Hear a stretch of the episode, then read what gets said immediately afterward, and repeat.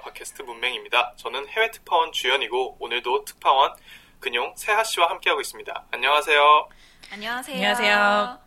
예, 저희가 오늘 이제 문맹장터 2부로 돌아왔는데요. 오늘 2부에서는 저희 특파원들이 각자 스토리텔러, 저와 같은 경우에는 코미디언, 근용 씨는 책 한 권, 그리고 세아 씨는 제가 알기로는 작가 한 분을 준비해 온 걸로 알고 있는데요.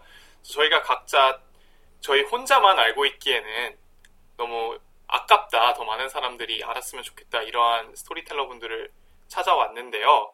저희 셋이서 약간 지금 현재 그 사이드로 경쟁이 붙었거든요. 누가 더, 누구의 이 작품이 더 인기를 끌 수 있나. 그러니까 청취자 여러분들이 들으시고 찾아보시고 그 어떤 작가분, 어떤 어떤 스토리를 가장 선호하시는지 댓글로 남겨주시면은 저희가 누구 한 사람은 기쁘겠죠. 나머지 두 사람은 어떻게 될지 몰라도 네, 내가 되겠어. 장, 장애가 있어서 그냥 책으로 그냥 하나 골랐어요. 청취자들도 헷갈려 하실까봐. 너무 힘들었어요, 솔직히 이번 네. 거는 영화보다도 훨씬 더 힘들었던 것 같아요. 맞아요. 네, 저 편하게 가려고 코미디언을 선택을 했는데 준비하다 보니까 이게 제일 힘들었던 것 같아요. 다른 것들에 비교해서 어쩌다 보니까. 그래서 저부터 시작을 하자면 사실 제가 이 내기에서 조금 불리한 게 제가 찾아봤는데 이분이 어 이제 미국에서도 유명해진 지 그렇게 오래된 편은 아니라서 그런지 한국어 자막이 있는 영상이 별로 없더라고요. 유튜브에 보면 영어로 그냥 영어로 있는 그 영상들은 굉장히 많은데 한국말로 돼 있는 한국도 자막이 있는 건 별로 없어서 제가 이걸 이기기 위해서 제가 직접 자막을 제작해야 되나 그런 생각도 지금 하고 있지만 어, 벌써 지고 있어. 벌써 네, 저 지고 들어가는 것 같아요. 큰일 났어요. 그래서 스토리 를 알려드리자면은 이분이 유명해진 거는 2012년에 Live라는 그 코미디 세트를 하셨어요. 약 30분 정도 되는데 사실 그 Live라는 이름은 어, 이 세트를 녹음하고 이, 이게 너무 히트를 쳐서 소셜미디어에서 이걸 라이브 공연이었는데 라이브로 본 사람들이 너무 반응이 좋아서 차후에 녹음한 파일을 찾아서 앨범으로 내서 그 앨범을 낼 때 Live라는 사- 살아있다, 살아야 한다라는 그 제목을 달아서 이 세트를 내면서 이- 이분이 전국구 스타로 떠오르시게 된 거거든요. 이분 이름이 티그 노타로예요. 이름이 조금 특이하죠. 영어로도 흔한 이름이 아닌데 세트의 이름이 왜 리브냐? 어, 그 스토리가 굉장히 좀 기구하다고 해야 될까요? 약간 그런 개인사를 파고 들어보자면 이 세트를 하기 네 달 전에 처음에 폐렴에 걸렸대요. 그래서 폐렴에 걸려서 이분이 폐렴에 걸려서 그, 그 항생제를 먹어야 될 거 아니에요. 근데 항생제 때문에 이게 클로스트리디움 디피실, C. diff라는 희귀병에 걸린 거예요. 그러니까 이게 제가 한국말로 뭔지 찾아보려 했는데 한국말로 없는 것 같아요. 제가 네이버에서 잠깐 찾아봤는데 워낙 희귀한 병이어서 근데 이게 어떤 병이냐면은 몸의 면역 체계가 이상해져서 그 대장 내장들 속에 이 C. diff라는 이 특별한 이 박테리아가 갑자기 엄청 번식을 해서 내장을 갉아 먹는 병이에요. 그래서 이때 매일같이 뭐 거의 막 이제 0.5kg씩 그냥 빠졌다고 먹지도 못하고 그러면서 죽을 고생을 하다가 겨우겨우 이제 회복을 했는데 그 순간에 그리고 퇴원을 하고 뭐 일주일인가 그렇게 돼서 어머니가 이분 어머니가 넘어지셔서 뇌출혈로 돌아가셨어요. 바로. 예. 그래서 그, 그 와중에 사실 본인도 이제 그 박테리아가 더 이상 번식은 안 하는 상태지만 몸이 완전히 호전된 상태가 아니어서 정말 제대로 걷지도 못하고 먹지도 못하고 그러는 상황에서 어머니와 관계가 안 그래도 각별했는데 정말 히- 힘든 그런 상황을 보내다가 몸 상태가 호전이 안 돼서 몇 달 후에 병원에 다시 들어가 봤더니 유방암 선고를 받았어요. 2기 유방암. 그리고서 그 유방암 선고를 받고 바로 다음날 이 리브라는 세트를 한 거예요. 그러니까 거의 뭐 죽을 수밖에 없는 인- 사람이 견딜 수 있는 거의 모든 고통이 상상할 수 법한 모든 고통이 한 3개월, 4개월 정도 내에 음, 동시에 일어나 있던 그 상태에서 앞에 300여 명의 대중들 앞에 나가서 이 사람들을 웃겨야 된다라는 그 상황에 놓여 있었던 거죠. 그리고 그 상황에서 이 리브라는 세트의 오프닝이 코미디 세트라고는 믿기 어려운 그런 문장이었어요. 어떻게 시작했냐면 Hello, Good evening, Hello, I have cancer. How are you? 안녕하세요. 안녕하세요. 저는 암에 걸렸습니다. 다들 잘 지내시나요? 대충 이런 식으로 해석이 되잖아요. 이러면서 그러니까 처음에 이야기를 했을 때 사람들이 전부 다 웃어요.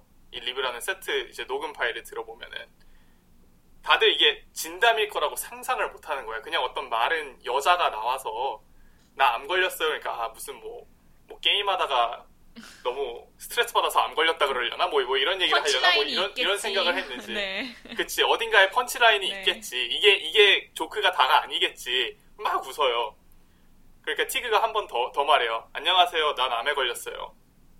그러면 이제 슬슬 사람들이 어? 약간 조용해져요. 약간 이제 이제 몇몇 사람들은 저 사람 진짜 저 진짜 암에 걸린 건가? 뭐 이런 생각을 하는 거고 한 번 더 말해요 안녕하세요. 난 암에 걸렸어요. 다들 잘 지내시나요 그때 돼서야 이제 웃음 웃는 사람들은 이제 너무 불편해서 웃는 거예요.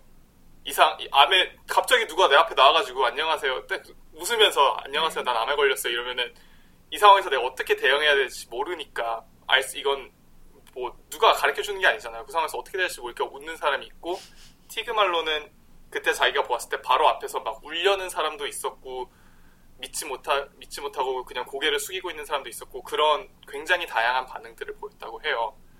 그리고 그러면서 사실 굉장히 담담하면서도 유머러스하게 자신이 지난 4개월간 정말 많은 아픔과 고통이 있었잖아요. 아 그리고 이 와중에 그 당시 사귀던 그 파트너와 헤어지기까지 했대요. 이게 워낙 힘든 과정을 지나 이렇게 지나가다 보니까 그 감정의 골이 깊어져서 그런 아. 이야기를 네.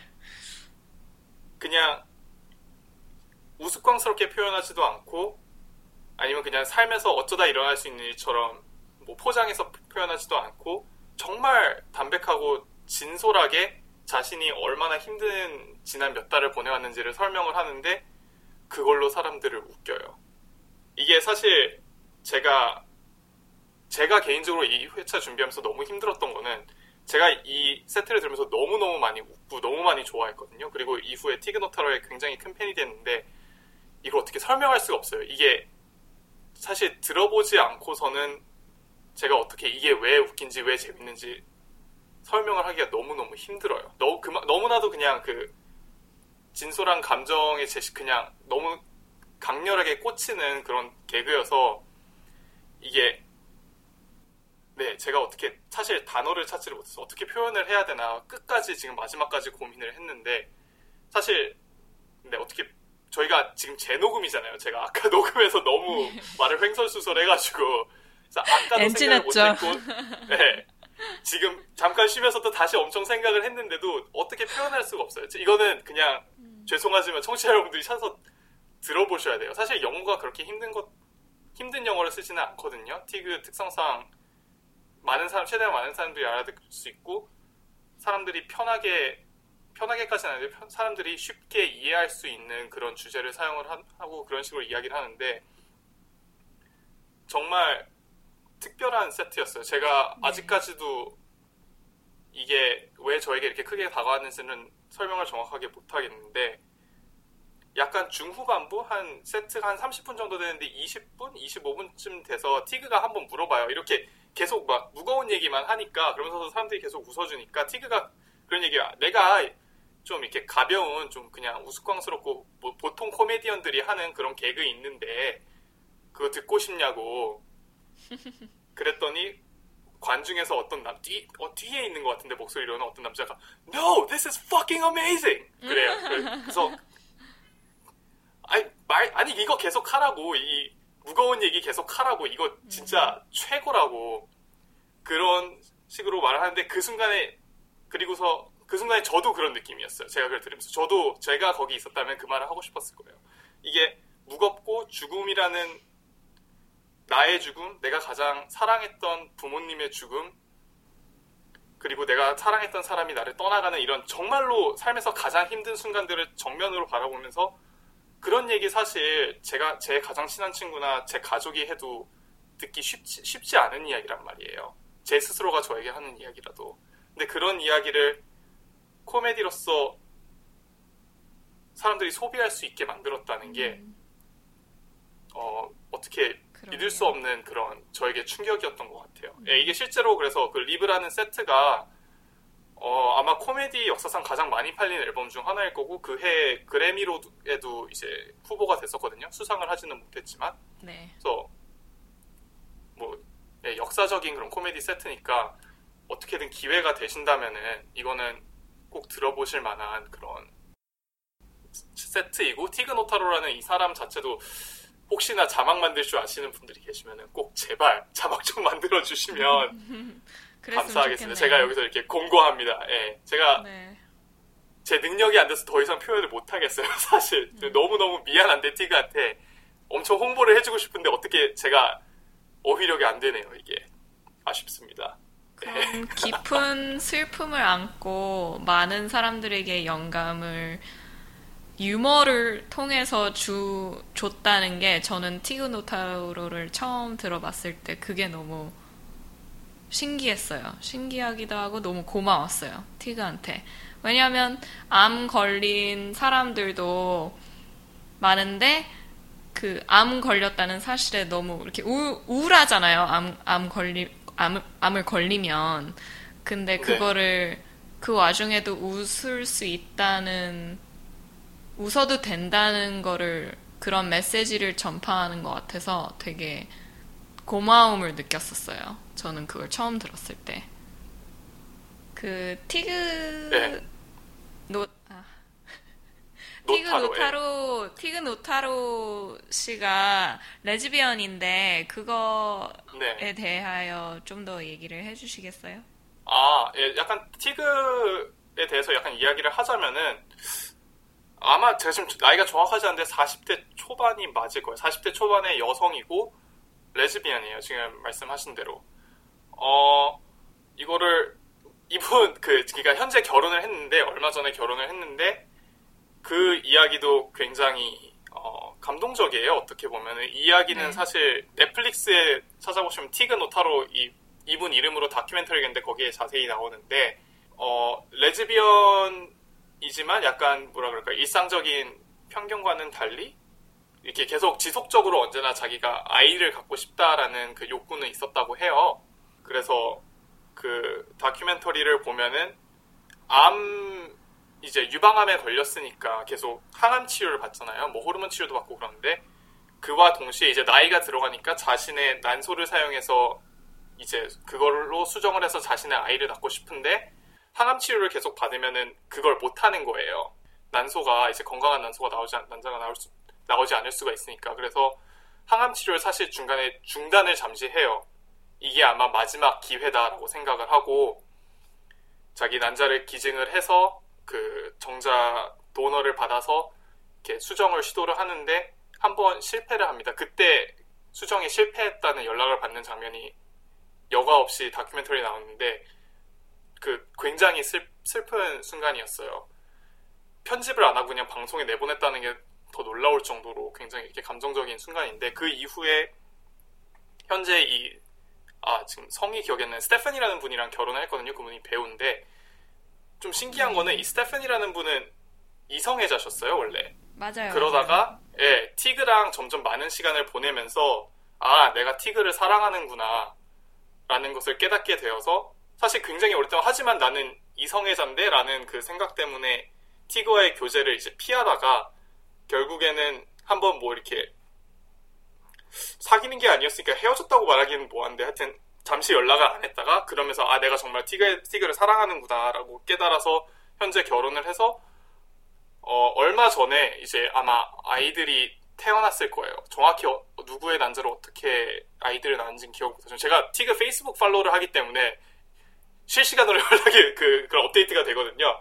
그래서 얼마 전에 그래서 건강한 두 아이를 두 아이 이제. 어머니가 된 양, 네, 두분다 아, 그런 상황이에요. 예, 그래서 사실 저는 그 다큐멘터리도 굉장히 이제 감명 깊게 봤고 그 스토리도 알고 있고 그렇기 때문에 좀 굉장히 약간 감회가 남다르더라고요. 한 번도 네. 본 적, 아, 아, 본 적 있구나. 예, 저희 학교 근처에 와서 한 번 공연을 해서 제가 그것도 보러 갔는데, 예, 그런 것을 다 보면서 이제 이 사람이 변화하는 이 사람의 삶의 그런 과정을 보, 보면서 정말 힘들었던 순간들을 겪, 견뎌내고 정말 희망이 없었던 순간들을 견뎌내고 그것을 코미디로 승화하고 이렇게 삶을 계속 이어나가는구나 꿈을 계속 쫓아가는구나 그런 것을 보면서 사- 그냥 사람으로서도 굉장히 많은 존경심을 느끼고 있는 그런 사람입니다. 예. 네. 저도 티그를 뵐 수 있으면 저도 반할 것 같아요. 너무 매력적이어서. 예. 레즈비언이라는 게 네. 아쉬워요. 저도 일분이 이성 남자 가 입장에서. 될 것 같아요. 퀘셔닝을 할 것 같아요. 유니님이 그때 그 성소수자에 대해서 예- 말씀을 해주셨잖아요. 네, 저도 네. 퀘셔닝을 많이 할 것 같아요. 티그를. 아, 티그가 어떻게 생겼는지 봐야 예. 되겠는데요? 찾아봐야 되겠는데, 사진? 후에 T-I-G N-O-T-A-R-O거든요. 그 스펠링이 예, 어, Tig Notaro. 노타로. 아. 예. 그래서 한번 유튜브랑 구글에 나중에 한번 다 들으시고 찾아보시면 후회 하시는 않을 겁니다. 예, 제가 그거는 장담합니다. 어, 약간 전 비버처럼 사실- 생기셨어요. 머리 스타일이 그래서 그런가? 비버요? 아 저스틴 비버? 생겼어요. 약간 분위기가. 성별도 아무튼. 다르고 나이 차도 많이 나고 그냥 아- 앞머리만 그렇게 했다고 다 비버처럼 생겼다 그러는 거 아니에요 지금? 분위기가 약간 그런데. 비버의 팬들의 약간- 비명 소리가 여기까지 들려요. 약간 그 탐보이라고 하죠. 남자처럼 좀 쇼트 머리도 짧게 깎고 옷도 약간 그냥 네. 청바지에다 티셔츠 입고 다니고 그런 식으로 하고 다니기는 해요. 예. 언니 네, 보이시한 면이 있어서. 비버랑 그래도 축하하시다. 비교하는 거. 음, 알겠습니다. 찾아봐야 되겠는데요. 예. 자, 그러면 제가 이제 가지고 온 것도 이제 발표를 해야 되는데, 왕. 와, 이거 좀 따를 수 있을지.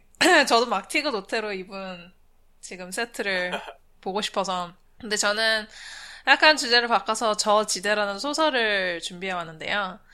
어, 준파 라힐이라는 작가분의 저 지대. 이제 퓰리처상을 탄 이후로 이제 좀 널리 알려진 인도계 미국인 작가분이세요. 그래서 그분의 가장 최근의 작품, 2012년에 출판이 된, 된 이제 저 지대를 소개할까 하는데, 이제 내용을 좀 소개해드리자면, 1950년도 후반? 그, 그때 이제 인도 캘커타에서 태어난 두 형제 이야기가 펼쳐져요. 거기서 수바시와 우다얀. 그 둘의 형제, 이제 둘도 없는 형제이자 친구이며 동력이자 어떤 좀 거울 같은 존재인데, 한 살 차이밖에 안 나서 이제 거기다가 생, 생김새까지 비슷해서 거의 쌍둥이와 다름없이 시작을 이- 이야기해서 시작을 하는데. 이제 현, 형제 중에 한 사람은 현실과 타협하는 자 그리고 다른 한 사람은 현실을 파괴하고 싶은 자 이제 어려서부터 형인 수바시는 자기 일 고지곧대로 하고 꿋꿋이 묵묵히 이제 부모님의 바람을 충족하면서 아주 성실한 삶을 살고 그의 동생은 이제 항상 피가 끓고 있는 꿈을 꾸는 혁명가라고 볼 수 있어요. 그래서 수바시는 이제 박사학위를 따기 위해 뭐 미국에 유학을 가기도 하고 그와 반면에 우다야는 인도에 남아서 마크, 마르크스주의의 사회운동에 참여를 하고 이 아주 다른 삶에 어떻게 어, 길로에 서게 되죠. 이 두 형제가. 근데 이제 그러던 어떤 아주 평범한 오후 미국에 있는 수바시에게 이제 통보가 와요. 동생이 죽었다는 사실이. 그리고 그 사실이 통보되면서 그 모두의 삶, 그 형제 가족 모든 삶이 바뀌죠. 그 아주 간단하게 초간단하게 이야기를 드렸는데 이제 제가 이 소설을 좀 선정한 이유를 들자면 어떤 분이 이 소설을 읽으셔도 이 두 형제가 보여주는 양면을 어, 그 양면과 공감을 할 수 있다고 생각을 해요.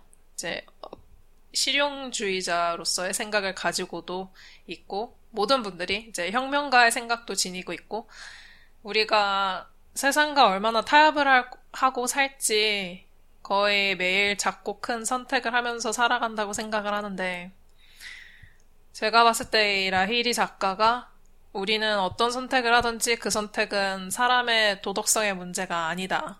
라고 말해주는 것 같았어요. 이게 무슨 뜻이냐면 어떻게 보면 우다야는 그 동생은 누가 봐도 정말 매력있고 정말 세상을 바꿀 것 같은 그런 인물이에요. 그리고 제가 이 캐릭터와 이 캐릭터 대해서 읽으면서 독자로서도 저 자신의 소심함이 부끄럽게 느껴질 때가 많이 있었고 내가 사회를 좀 더 바꾸고 싶은 그런 그런 욕망이 없는 사람도 아니고 그거를 실천해야 될까 이런 생각도 많이 하게 되더라고요.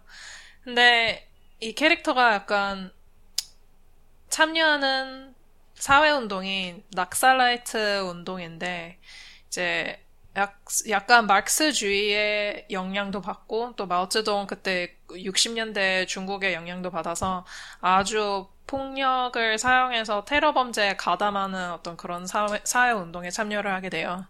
그리고 지금 뭐 70년대부터 오늘날까지 어, 실제로 활발한 아직 좀 운동 테러범을 보이고 있는 그런 단체라서 생각을 이런 의문을 던지게 되는 것 같아요 소설 안에서 이제 우리가 말하는 그 큰 대의를 위해서 일하는 게 또 폭력까지 가담하면서 그 대의를 지지하는 일이 과연 옳은 일인지. 그리고 우리가 언제나 세상을 바꾼다 그리고 꼭 바꿔야 된다 이런 좀 압박감이 있긴 한데 과연 그런 게꼭 어, 언제나 정당한 선택인지, 그리고 그, 그런 사람들은 더 어떤 도덕성이 있는, 진전성이 있는 선택을 하는 건지, 그런 의문을 던지는 것 같아요. 그리고 두 번째 이유는 이 소설 안에서 과거와 현재 또 미국과 인도 사이에 갇혀버린 캐릭터들이 겪는 텐션 그런 거를 너무 아름답게 묘사하는 것 같아요. 이제 이건 개인적인 또 이유일 수 있는데 저도 이제 한국 미국 사회에 어, 떻게 보면 좀 갇혀 있는 사람이라고 생각을 하는데 꼭 어떤 나라 나라 사이에 나라와 나라 사이에 문화적인 묘소 가 공감이 안 되시더라도 어, 이 식문 이걸 장르를 좀 정의를 하자면 식민 후기 현대 소설이라고 할 수 있는데 이 장르의 좀 특유 요소인 한이 저는 그 너무 마음에 드는 것 같아요. 음. 이제 자기를 한이요? 어가 네 한이요. 그 아주 어. 한국적인 요소라고 네. 또 볼 수 있는데 네. 그러, 니까요 이제 자기 를 억압받는 상태를 벗어나기 위해서 모국을 음. 떠나야 하는 그런 상태. 그리고 또 이제 자기가 겪는 힘들 힘든 것들이 어, 어떤 면에서는 가족을 사랑해서 비롯되는 것들이 많이 있어요. 자기의 문화도 너무 사랑하고 정부도 나, 너무 사랑하고 자기가 온 것에 대한 자부심도 갖고 있지만 또 한편으론 그것에서 모두 벗어나고 싶은 음. 심정 그리고 그런 자신을 알기 때문에 엄청난, 엄청난 자책을 느끼는 캐릭터들. 음. 어, 이제 미국을 유학을 가, 가기로 선택을 하는 수바 씨는 어떻게 보면 도피와 다름없는 선택을 하는 거거든요. 이제 자기 동생은 부모님 곁에 있으면서 어, 뭐 사회 운동을 사회 운동에 참여를 하고 자기는 좀 나몰라라 하면서 태평양을 건너 좀 타지에 혼자서 이제 어, 어떻게 보면 더 성공적인 삶을 살아가지만 또 자기가 온 곳에 대한 어, 그런 연을 좀 놓아버리는 것도 있거든요. 그래서 카리스마 넘치는 동생에 비해서 수바 씨는 되게 이제 평범할 뿐이고 어떠, 어떤 독자들이 보시면 그가 현명한 삶을 산다고도 음. 볼수 있을 것 같아요. 근데 반대로 또 무지한 삶을 살 수도 있다고 볼 수 있죠. 이제 수바 씨는 우다연히 싸우는 사회적 부당함에 눈, 눈을 한번 감고 또 동생이 선택 하는 거에 다시 눈을 한번 감아요. 왜냐면 이제 그 70년대 또 인도 정부가 그 테러범들 다 감옥에 잡아 넣는다고 가족들도 협박을 하고 아주 싹쓸이로 다 이제 잡아 넣고 있는 당시에 어 그때 이제 동생을 고발할 수는 없는 거죠. 자기도 아. 형인데 게다가 가족도 보호해야 될 의무도 있고 그래서 이제 부당한 테러 자기도 솔직히 동생이 테러범이라는 거를 알면서도 어떻게는 어떻게 보면 보호를 하는 거거든요. 그걸 모르는 척 하는 거거든요. 근데 그렇다고 또 그를 비판해야 하는 걸까? 이제 이 사람은 카리스마는 없지만 가족과 지인들의 책임감이 있는 인물이고, 어, 그래서 어떤 시각에서 바라봤을 때, 음, 뭐가 옳고 그름인지 언제나 헷갈리는 그런, 어, 어떻게 보면 그런 이제 난간을 계속 겪게 되는 것 같더라고요. 독자 입장에서.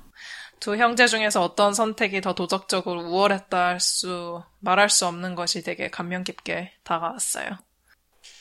저는 개인적으로 지금 나이 차이가 많이 안 나는 남동생이 뭐 이제 계속 있었던 건 아니죠. 한국에 현재 있으니까. 뭐 제 동생이 뭐 한국에서 사회운동하고 그런 건 아닌데, 그런 면에서, 예, 약간 형제, 약간 떨어져 있는 형제와 가족 간의 그런 상이하게 다른 세상에서 살고 있는 그런 사람들의 이야기라는 게 좀 되게 흥미를 끄네요. 저, 음. 제가 좀 쉽게, 뭐랄까요, 연관 지을 수 있는 그런 이야기인 것 같아서. 예. 영어로 혹시 네. 제목이 뭐죠? 한번 찾아보고 싶은데. 네, The Lowlands. 아, 오케이. 네. 네. 알겠습니다. 그리고 이 제가 미국 예, 인도계 미국인들의 작가분들의 작품들을 되게 좋아하는 이유가 좀 그 전통적인 가족 아니, 가, 전통적인 문화에서 오는 그 요소들을 영어로 표현하는 거를 너무 잘하세요. 음. 그리고 한국처럼 좀 큰 가족, 그리고 가족 간의 끈끈한 관계, 부모님에 향한 존경심, 그러면서 이 효도해야 된다는 어떤 그런 경, 견제된 사회 안에 있는 저 되게 윤리 생각 뭐라고 하죠? 음, 밸류들이 너무 비슷한 게 많이 있어서 네. 되게 읽으면서 공감되는 게 되게 많은 것 같아요. 네, 아, 그렇구나. 그러니까 한국 문화랑 뭐 공유하는 그런 가치관이 비슷한데 한국 작품을 번, 영어로 번역했을 때보다 인도 작품들이 영어로 나왔을 때 아니면 인도계 작가들이 영어로 썼을 때 그걸 이제 영어로 더 잘 표현을 해서 그런 게 매력적으로 다가온다는 말이죠. 네, 왜냐면 인도에서는 영어를 대다수 분들이 다 하시거든요. 그쵸, 그리고 예. 거기에 이제 주된 언어로 사용되니까 네. 아무리 악센트가 심하셔도 되게 표현력은 풍부하신 것 같아요. 그리고 그게 되게 어색하지 않고 거의. 인도계, 네. 네, 인도계 영어가 있, 있는 거와 같이 그 언어를 또 사용해서 제 소설을 풀어나가니까 그거만의 그렇죠. 특유의 좀 기품이 배어 있는 것 같아요. 아, 그 되게 흥미롭네. 그런 거 생각해보지도 못했어요. 인도의 그런 언어적 문화적 특수성 때문에 영어로서 오히려 약간 한국적인 그런 가치를 느끼기에 더 좋은 그런 문화권일 수 있다는 거는 되게 흥미롭네요. 되게 신기하네요, 그게. 예. 네, 라히리분은 안 그러신데 다른 작가들은 네. 좀더 거의 더 좀 나가서 나가셔서 영어의 문법도 아예 탑하신 분들도 계세요. 읽으면서 음... 보통 명사로 쓰이는 게 동사로 쓰이고 동사로 쓰이는 게 명사로 쓰이고 아 그런 거 좋아요. 네. 아 구글화 되는 거군요. 근데 그게 다 이해가 된다는 거죠. 너무 아름다워요. 이게 내가 읽는 게 영어인지도 모르겠는데 음... 와닿는 이미지가 너무 강하니까 그냥 꽂히는 거예요.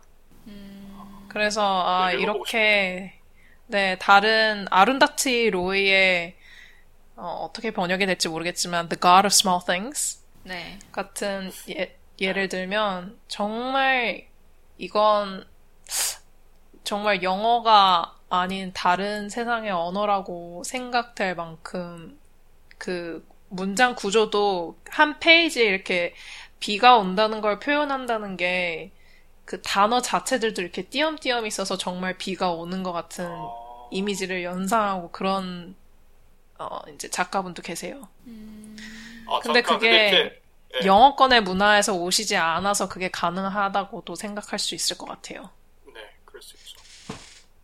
근데 이렇게 한 번에 두 개 끼워 팔아도 되는 거예요? 그러면 불공정한 거 아니야? 다른 사람들한테? 지금 생각해보니까. 나도 감탄하면서 아... 듣고 있었는데, 어, 역시, 이런, 이런 사람일 줄 몰랐는데. 네. 그럼 세연님, 세연님은 어떤 걸 준비하셨나요? 네, 저는 어, 오늘 치마만다 응고지 아디치에라는 나이지리안 여성 소설가를 소개하고 싶습니다. 이 소설가도 이민자예요. 그래서 미국에 현재 살고 있는 걸로 알고 있는데, 네, 나이지리아에서 그 태어나셨는데, 어, 아디치에는 인종, 이민자, 그리고 여성에 대한 문제들을 주제로 삼은 소설들로 많은 화제를 모으고 계십니다. 제가 지금 아직 다 못 읽은 아메리카나와 태양은 노랗게 차오른다는 상도 타고 뉴욕타임즈 베스트셀러로도 꼽히기도 했었는데요. 오늘 문맹 장터에서 추천하고 싶은 우리는 모두 페미니스트가 되어야 합니다. 라는 책이에요. 이 책은 아디치의 2013년도 테드 강연 내용을 담은 책인데 어, 유튜브에 올라온 테드 강연이 지금 지금은 300만 뷰를 넘는 조회수를 기록했어요. 네, 아이러니하게도 와. 제가 이 테드 강연을 처음 접하게 된 계기는 페미니스트가 아니었던 저의 전 남자친구 때문입니다. 아, 기억납니다. 자, 수다를 떨어볼까요? 네. 네, 제 개인적인 경험부터 얘기를 하자면, 저희 어머니와 아버지는 진보적이시고, 제 주위의 친구들이나 선생님들이나 어른들께서는 제가 느끼고 아는 한은 대놓고 성차별적 발언을 하지는 않았어요. 그래서 뭐 제가 둔했던 것도 있겠죠. 근데 성차별적인 발언을 해도 캐치를 못했다던가. 근데 아무튼 그 전 남자친구랑 사귀면서 성차별적인 말들을 툭툭 던질 때 불편함은 느꼈었는데 처음에는 그냥 그냥 그냥 어이가 없었어요. 저는 그런 말들을 대놓고 하는 사람을 처음 봤거든요. 근데 생각하면 할수록 화는 났는데 한 번도 제가 여자로서 성별을 이렇게 방어를 해야 하는 상황을 접하지를 못해서 어떻게 대응할지도 모르겠는 거예요. 뿔새우 이렇게 감정적으로 이렇게 상을 엎어버리면 오히려 역, 역효과 날 것 같고 아니 걔가 이렇게 뭐 저 거봐 거봐 여자들 이렇게 감정적이라니까 라고 하면서 비아냥거리는 모습을 상상할까 안 되겠더라고요. 근데 아무튼 아 진짜 너무 짜증나지 않아요? 근데 아무튼 토론다운 어떻게 해도 지는 그렇죠. 어떻게 말해도 지는 그래서 아무튼 calm down 하면서 토론다운 토론을 하려면 순발력과 지식이 필요했는데 그 당시에는 그 페미니스트 이론 쳐다도 안 봤었고 읽으려고 하면 어렵게 어렵게만 느껴졌었어요. 뭐 공부하는 것처럼. 근데 논리적으로 성차별이 왜 생기는 건지 깊게 생각해 보거나 이렇게 따져본 적이 없었거든요. 그래서 제 절친 구글과 상의를 했죠. 네. 성차별주의자에겐 어떤 마, 말을 해야 할까라고 물어보니까 치마만다 은고지 아디치에를 소개를 해주는 거예요. 구글이 친절하게도. 네, 테드톡 We Should All Be Feminist를 보면서 느꼈던 건 정말 알아듣기 쉬워요. 그녀의 문법은 굉장히 쉽고 플러스 유머 감각이 너무 뛰어나세요. 그래서 계속 웃었던 기억이 나는데 강연의 이야기들은 작가가 어린 시절 때부터 현재에 이르기까지 흑인이자 여성 그리고 이민자의 삶을 살아오며 겪은 경험들에 대해 이 얘기를 이야기를 해주시는데 보는 노, 내내 너무 공감이 갔고 한국과 미국에서 산 여성으로서 겪어오고 보게 된 일들과 정말 비슷하다는 것이 너무 신기했어요. 저는 네 제 가 자라오면서 봐왔던 저희 어머니는 여자로서 아내로서 그리고 엄마로서 포기를 하셔야 했던 것들이 너무 많으셨는데 이혼하시기 전에는 공부도 더 하시고 싶어 하셨는데 포기하셔야 했고 직장도 포기를 여러 번 하셨는데 이혼한 후에도 다른 사람들이 가정의 평화를 위해서 여자가 무조건 참았어야지라는 말을 듣고 죄책감을 느끼는 엄마를 보면서 많이 슬펐거든요. 안타깝고. 근데 엄마, 엄마 탓이 아니야 라고 이렇게 말을 해줘도 계속 미안하다고 하죠, 엄마는. 네. 정말 엄마 탓이 아니라고 말해주고 싶네요. 네. 남자나 여자나 많은 사람들이, 여자들이 겪는 세상은 남자들과 다르고 더 어렵다라는 이야기를 부정하는 것 같아요. 그래서 젠더라는 개념이 사회적 구성인데 정말 넓고 깊게 깔려있는 여성성과 남성성에 대한 인식이 그들에게 위협적이지 않기 때문이거나 이미 습관화돼 버려서 자신이 받고 있는 불평등한 대우에 대하여 의심조차 하지 않기 때문이라고 생각을 해요, 저는. 네, 왜 그거 있잖아요. Um, There's only one race, and that is the human race. 인종차별에 대하여 이렇게 예. 쉬쉬하려는 슬로건 같은 수거가 있는데, 우리는 다 같은 인간이다. 라는 좋은 뜻을 표면적으로는 이야기하면서, 실제로는 인종이나 성별에 따라 룰이 있다는 걸 무시하는 말이죠. 네, 남자인지 여자인지에 따라서 해야 할 행동과 하지 말아야 할 행동, 해야 하는 말과 하지 말아야 할 말, 그런 문화에 익숙해져 있는데, 예를 들자면, 남성의 터프함과 성욕에는 정당화를 부여하고, 여성의 터프함과 성욕은 바람직하지 않, 않고 음란하다고 하고, 뭐 그런 걸 slut shaming이라고도 그렇죠. 하죠. 근영 씨가 전에 전 회차에 이야기했던 것 같은데 뭐 아무튼 여자가 여러 남자 섹스를 하면 그거는 수치스럽다고 여기는 것.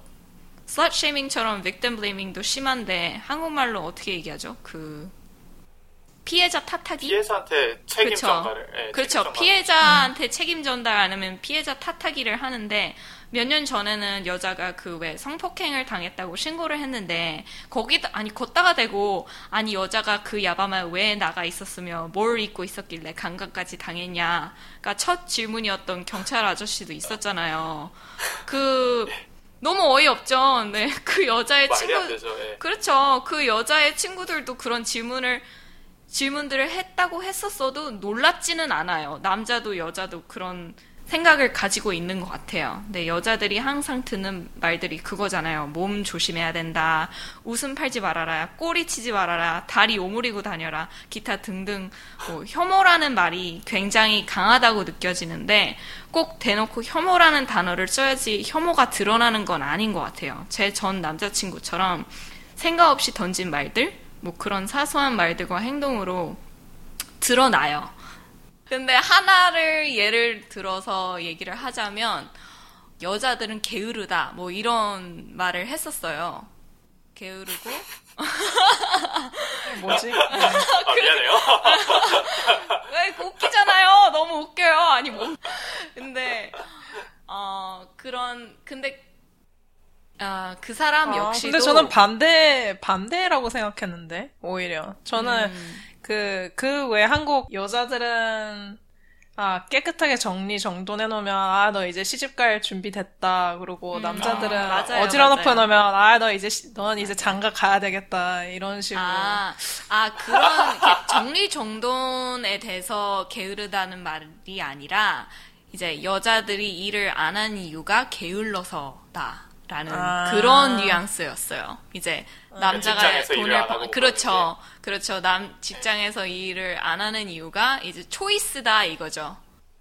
음, 밀려 나가는 게 아니라 남자들한테 직장에서 밀려 나가서 포기를 한다는 게 아니라 아 뭐 가정 때문에 포기를 한다는 게 아니라 게을러서 그 어이없어서 벙 쪘었죠 그 말을 듣고 근데 어쨌든 그래서 그 전 남자친구도 그그 사람을 통해서 feminazi라는 말을 처음 들었어요. 근데 feminazi라는 말은 말 그대로 페미니스트와 나치를 합한 욕설인데 페멘, feminazi에 대한 틀에 박힌 편견처럼 페미니즘은 여성 우월주의이거나 남성 혐오가 아니라고 저는 믿어요. 그냥 단순하게 남성과 여성 그리고 윤희님이 얘기해 주셨듯이 그 사이에 존재하는 수많은 젠더들이 자유롭게 살아갔으면 그냥 좋겠어요.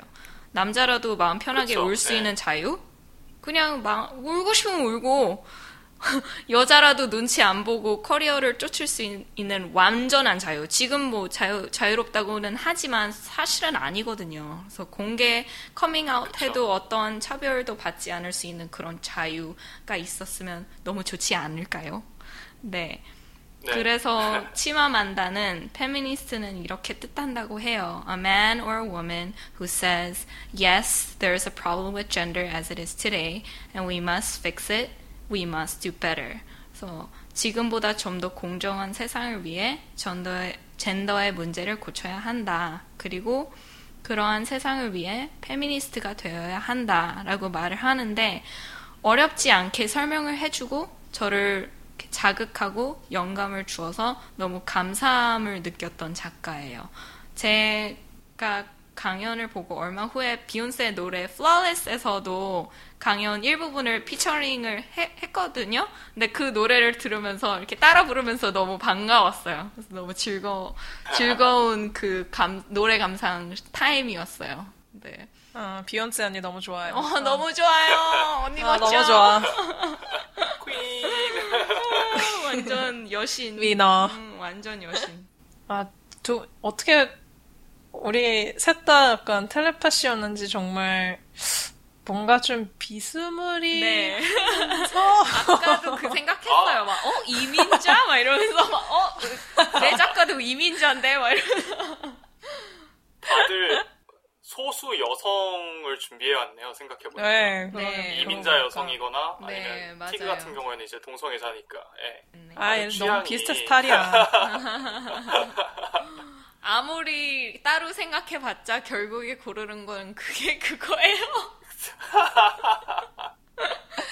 아 맞아요. 저희가 이거 사전에 그러니까 고르고 나서 이, 런 거 할 거다라고 얘기는 했지만 누구 할까 그 과정에서는 그러니까요. 이제 얘기를 안 했잖아요 서로. 예. 그런데도 골라오는 게 다들 아유. 친구 아니랄까봐. 정말 너무 너무 비슷한 그러니까 훈훈한데요? 그렇게 마무리를 할까요? 서로- 훈훈한 마무리. 네. 예. 그러면은 문맹 장터 2부 스토리텔러 이야기는 여기서 마치도록 하겠고요. 청취자 여러분들이 많이들 들어보시고 꼭 피드백 댓글이나 아니면은 뭐 페이스북을 통해서 많이 남겨주시면 저희가 꼭 참고하고 답변해 드리도록 하겠습니다. 저희는 다음에 이제 문맹 장터 3부 비디오 게임과 음악에 관한 이야기로 다시 찾아뵐게요. 감사합니다. 감사합니다. 감사합니다.